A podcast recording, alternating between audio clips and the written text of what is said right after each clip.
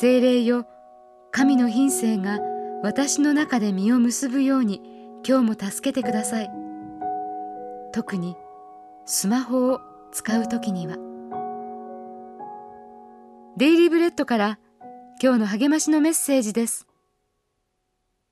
今日の聖書の御言葉。主は彼の前を通り過ぎるときこう宣言された。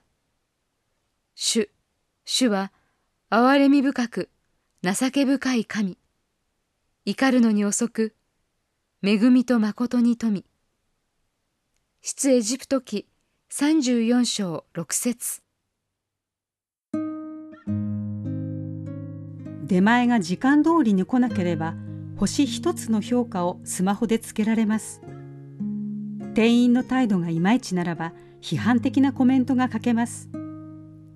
スマホはショッピングや交友関係の維持を手伝ってくれますが同時に相手を公然と評価する力を私たちに与えました。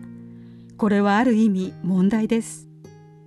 なぜかというとその評価は状況を踏まえていないからです。例えば出前の遅れの原因はドライバーの力の及ばないことかもしれません。店員は病気の子供を一晩中看病していたかもしれません。しかし彼らは低い評価を受けました。これは正しくありません。ではどうすればよいでしょう？神の品性に倣うことです。神はご自身が憐れみ深く情け深いと言われます。つまり失敗の事情を考慮してくださるのです。怒るのに遅くは一度で即批判はしないこと。恵みと誠に富とは神の懲らしめの目的は私たちの益であり復讐ではないこと。罪を許すは私たちの評価が星一つの日だけでなされてはいないということです。神のご性質が私たちのあるべき姿です。それを考えればスマホを使って辛辣な批評をせずに済みます。オンラインの時代人に辛口評価を下すのは簡単です。今日精霊によってもう少し寛大に行動できますように。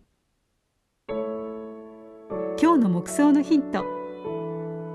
どうやったらもっと思いやりを示せますか？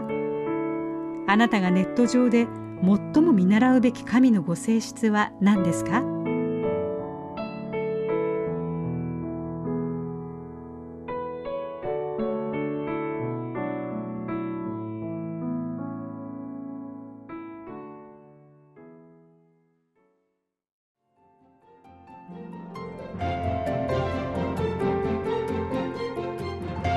今日のお話いかがでしたか？心に留まったことを Facebook などでシェアしませんか？御言葉を分かち合い元気の輪を広げましょう。太平洋放送協会の協力でデイリーブレッドがお送りしました。